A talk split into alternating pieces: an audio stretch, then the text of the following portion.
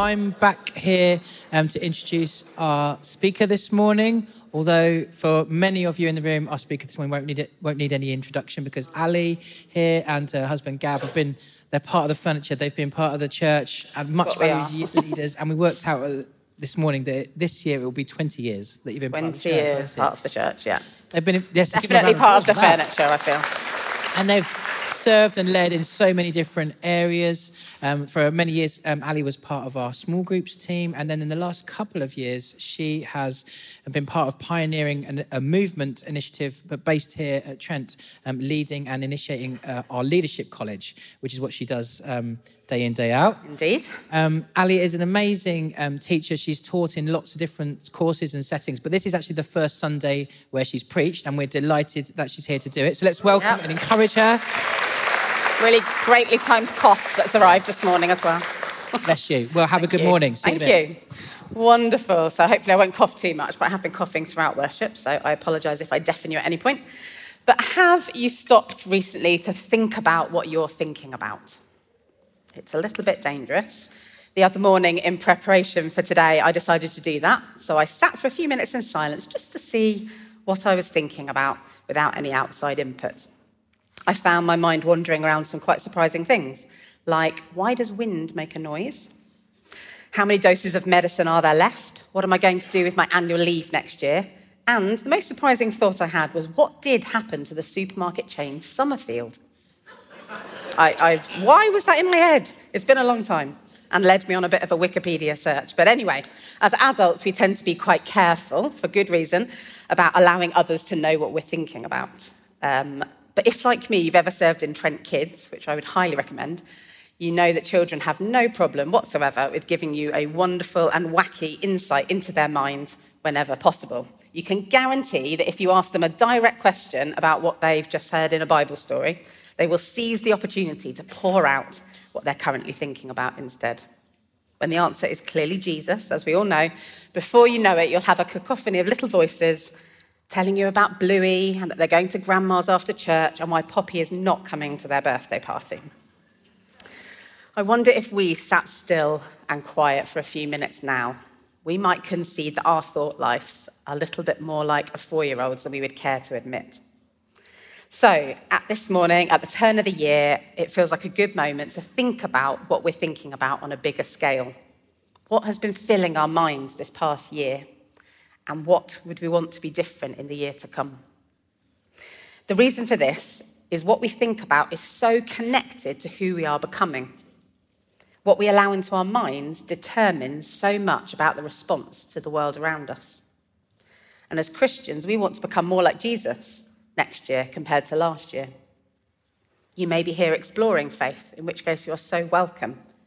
If you've been following Jesus for a few weeks, or like me, for many years, then as we follow him, we continue to give God permission to transform areas of our lives that are not like Jesus more into his image. So we sound and think and act more like him. In his letter to the Roman church in chapter 12, the Apostle Paul writes to the believers there, saying, Do not conform to the pattern of this world, but be transformed by the renewing of your mind. Then you will be able to test and approve what God's will is, his good, pleasing, and perfect will. Becoming more like Jesus in the way we think is a work of the Holy Spirit, but also requires a response from us.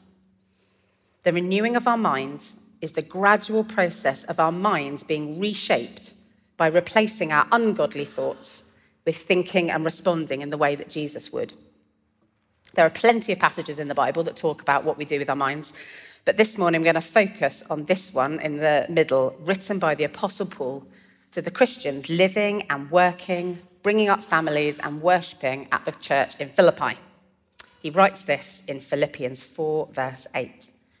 Finally, brothers and sisters, whatever is true, whatever is noble, whatever is right, whatever is pure, whatever is lovely, whatever is admirable, if anything is excellent or praiseworthy, think about such things. Now, Paul was writing this in the midst of opposition. Doesn't necessarily sound like it, but he was penning his letter under the threat of execution in a Roman prison. And he knew that the church there would also face real difficulty in the coming years. And he was encouraging believers to fix their minds or dwell on these virtues, knowing that there would be trouble ahead. But actually, this is not only relevant for the believers in those times, it's also relevant for us here and now.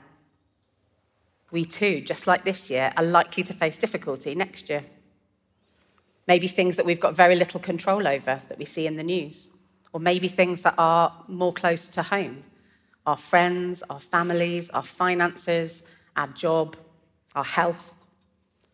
And for us, it's vital that we don't just read these words from Paul, but we actually put them into practice when we can, filling our minds and our lives with noble, right, pure, lovely, admirable, excellent, and praiseworthy things.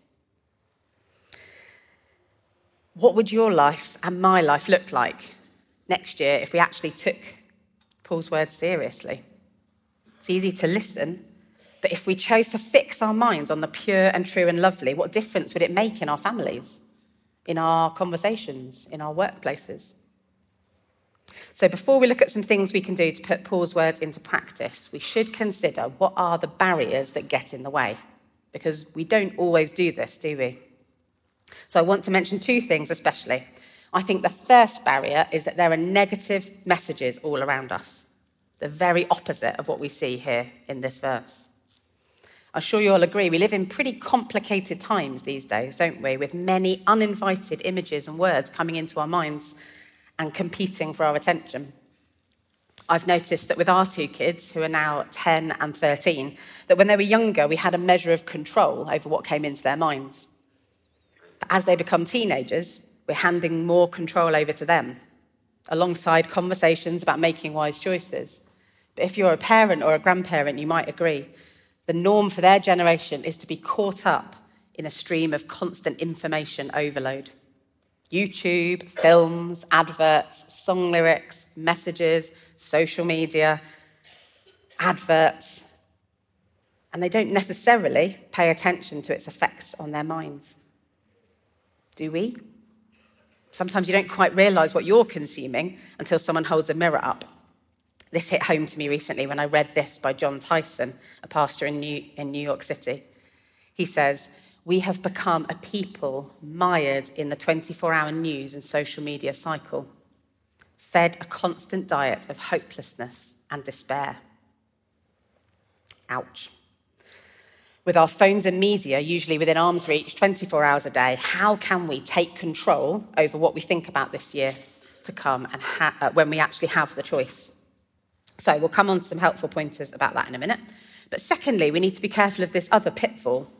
What we're not talking about here is that Paul's advice is pressure to only have positive thoughts all the time and suppress negative feelings and emotions that are actually very present and real in our lives.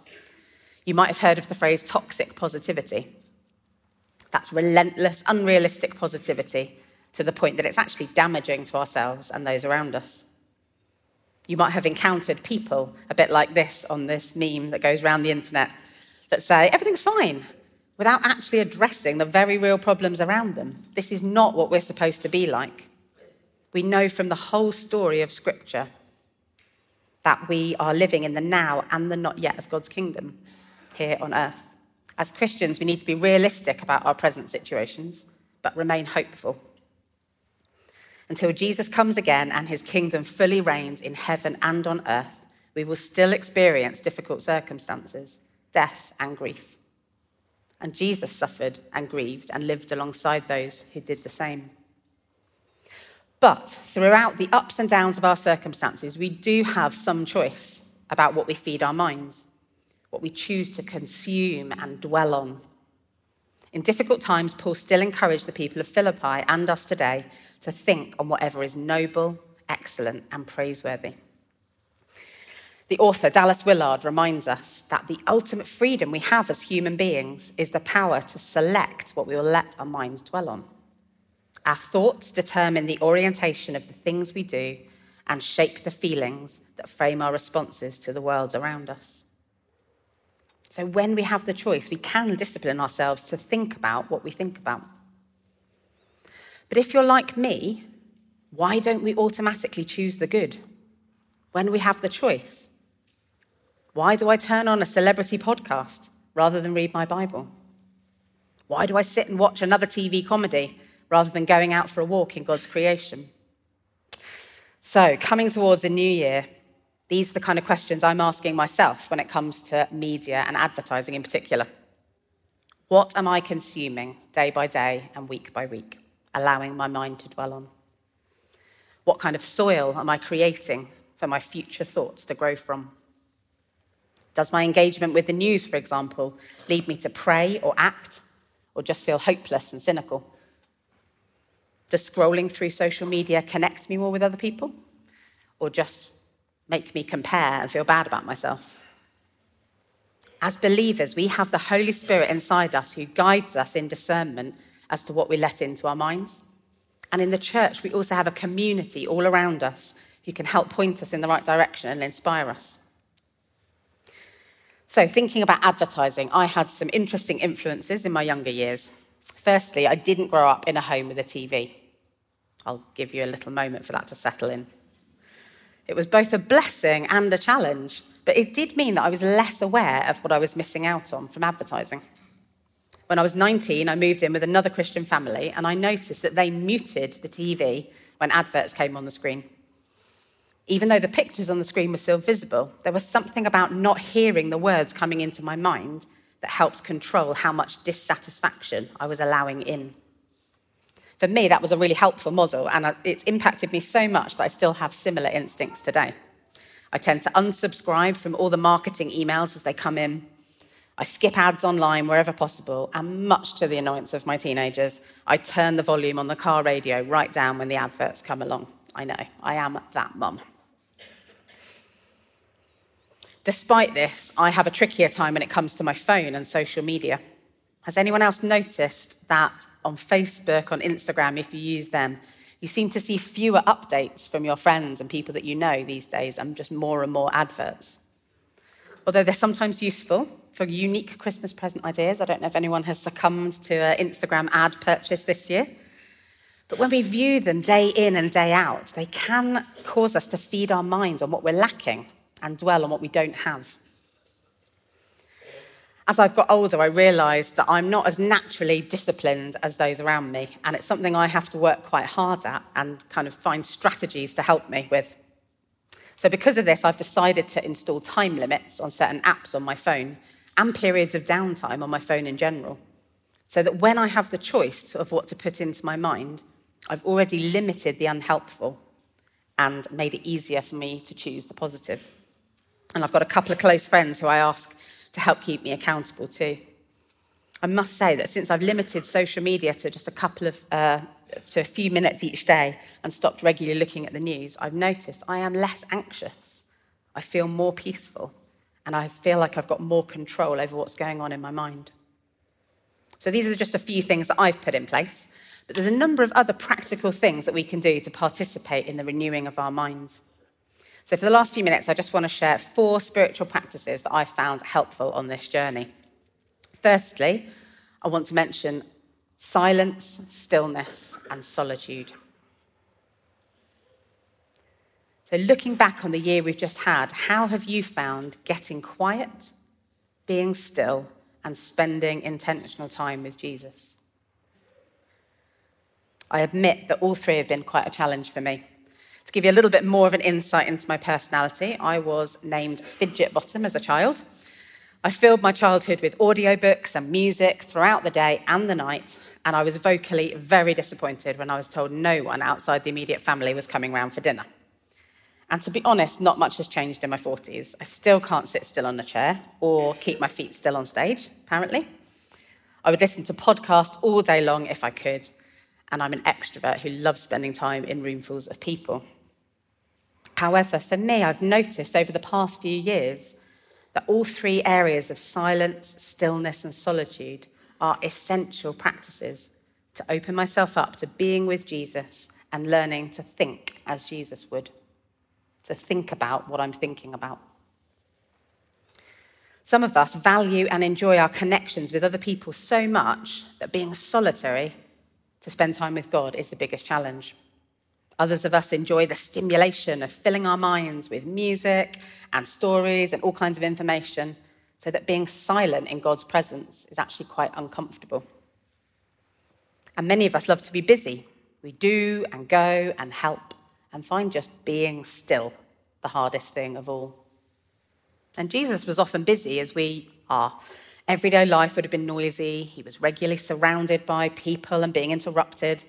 But we see in the Gospels that he took time aside to be with God, being still and silent and by himself. We hear in Psalm 46 the invitation to be still and know that I am God. Capturing our thoughts and getting better at dwelling on the good requires stillness, time alone with Jesus, and quiet in our minds. Without space to think about what we're thinking about, we can find ourselves running on autopilot, allowing the behaviors and the customs of the world to influence our thoughts and feelings more than Jesus does. So, for me, looking back on the past year, I recognize that I really need to embrace more times of silence in the year ahead. Because when I quieten the noise around me, it leaves space for these other three practices that I want to mention. So, the second practice is actively filling our minds up with good things by studying this book, the Bible.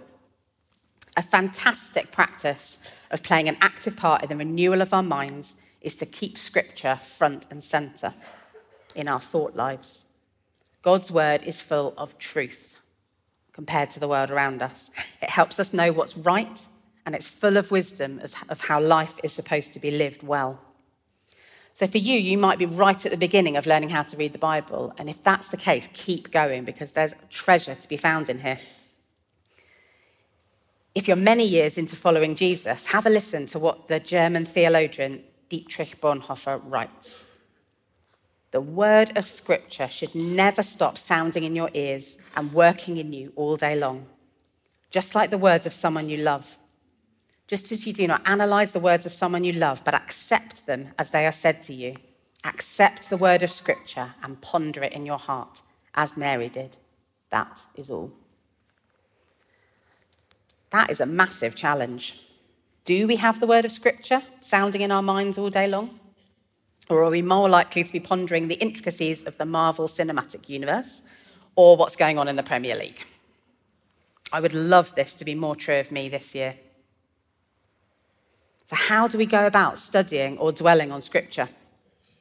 You may find that it actually helps to analyze Bible passages and learn more about what you're reading, but we can also allow God's word to sink into us like a love letter, letting the truthful words roll around in our minds and pondering them from different angles. By being saturated in the truth of Scripture, we really do start to think differently and become more like Jesus. You might not be much of a reader. Maybe you prefer to listen to the Bible or good podcasts about the Bible while you go about your day or on your commute. Or why not have some important verses from the Bible depicted in art around your house or in your room? I love doing that. And looking at them allows your mind to dwell on truth throughout the day. Thirdly, I want to mention the practice of worship and its effect on our minds. So, personally, I went through a very difficult time for a number of months once, and I just found I could not worship God. I was away from friends and family and Christian community, and I just felt so alone. I struggled to pray. I didn't know what to do with so many negative feelings and a sense of depression. And every time I tried to worship, I just cried and I couldn't continue. I basically didn't know how to lament and tell God how I was feeling. But gradually, though, as hope emerged, I was able to put some worship music on and sing along. I didn't really have the words for myself, but listening to other people worship gradually had an effect and opened the opportunity to connect with God again and pour out what I've been feeling. For some of us, worship is always a challenge, with this time of year sometimes feeling particularly tough, but for others, it's much easier. Many times, like this morning, I've experienced coming into church on a Sunday and I've, as I've chosen to enter into worship, whether I felt like it or not, my mind has been filled with the truth of who God really is, the admirable, excellent, and praiseworthy parts of his character. Worshipping changes our perspective as we set our minds on the things above, not on earthly things. So, thinking practically for the year ahead, as well as times of worship here on a Sunday or in small group, how can you worship God as part of your everyday life? It might be singing, dancing, cooking, or art. Whatever draws your attention back to God can be worship. And finally, I want to mention the practice of enjoying God's creation. God has created a beautiful world for us to live in, full of lovely things. And our minds are renewed as we pay close attention and choose to dwell on things that He's made. In a recent news article, James Gilbert, an ecologist from Northamptonshire, talks about finding the antidote to modern life in nature. He says, It's only when I'm outdoors and attentive to the wild things around me that my mind holds still. Simply the everyday encounters I chance upon in my daily life. These touches of wildness freshen my mind broaden my perspective, and lift my spirits. So I don't know if you can relate to that. I imagine many of us can. And I've certainly found this to be true, even living in a city, like many of us do. So I live in Sherwood, a couple of miles outside of the city centre, which is a fairly urban area. And as I was walking on the school run a few months ago, I came across this big bush of ivy on someone's front wall. It was just covered in bees and butterflies. It was so unusual to see that where I live. Uh, I think there's a picture of it here, yeah. I was just completely mesmerized by it. It was absolutely amazing. And I just stood there enjoying it and just looking again and again and thanking God for his creation. And that sense of stopping and dwelling on the lovely and beautiful has really stuck with me. And I even took a little uh, video of it on my phone to go back and marvel at it again. So I'm a bit of a city girl, having grown up in London and lived in Nottingham City my whole adulthood. So for me, the main way I enjoy God's creation day to day is a bit like that looking in people's front gardens and looking at the sky on the, uh, out of the car window heading to work. But I love how Psalm 19 describes the heavens declare the glory of God, the skies proclaim the works of his hands. Creation reflects the beauty of our Creator. Perhaps you're more the type to walk your dog through a forest or along the river to produce a wonderful flowering garden or balcony or allotment. Maybe you go for walks in the peaks or go a car- on a caravan holiday to a beauty spot. But whether we live in the countryside or the city, interacting with God's beautiful creation around us is certainly lovely, admirable, excellent, and praiseworthy. We can appreciate the colours of the sunset, the whiteness of snow when it comes, the smell of spring flowers, a visiting hedgehog, and the intricacy of a flower or a leaf or a little creature. So this year, will we pay more attention? Will we dwell and allow our minds to be renewed? So, those are the four practices that I wanted to mention today, although there's plenty more, like the upcoming 21 days of prayer and fasting. These practices all help us press on to the goal of spending time with Jesus and becoming more like him. So I'd encourage you as this year ends and we look ahead to next year, make a plan. What do you think would work for you and be intentional with it? How are you going to continue to think about what you're thinking about? Which one of these practices will you aim to incorporate into the year to come? What's God inviting you into? If you're anything like me, you're kind of waiting for the right time to start something. You know what you ought to do. And maybe this new year coming tomorrow is a good prompt to start something. So if you're able, let's stand together.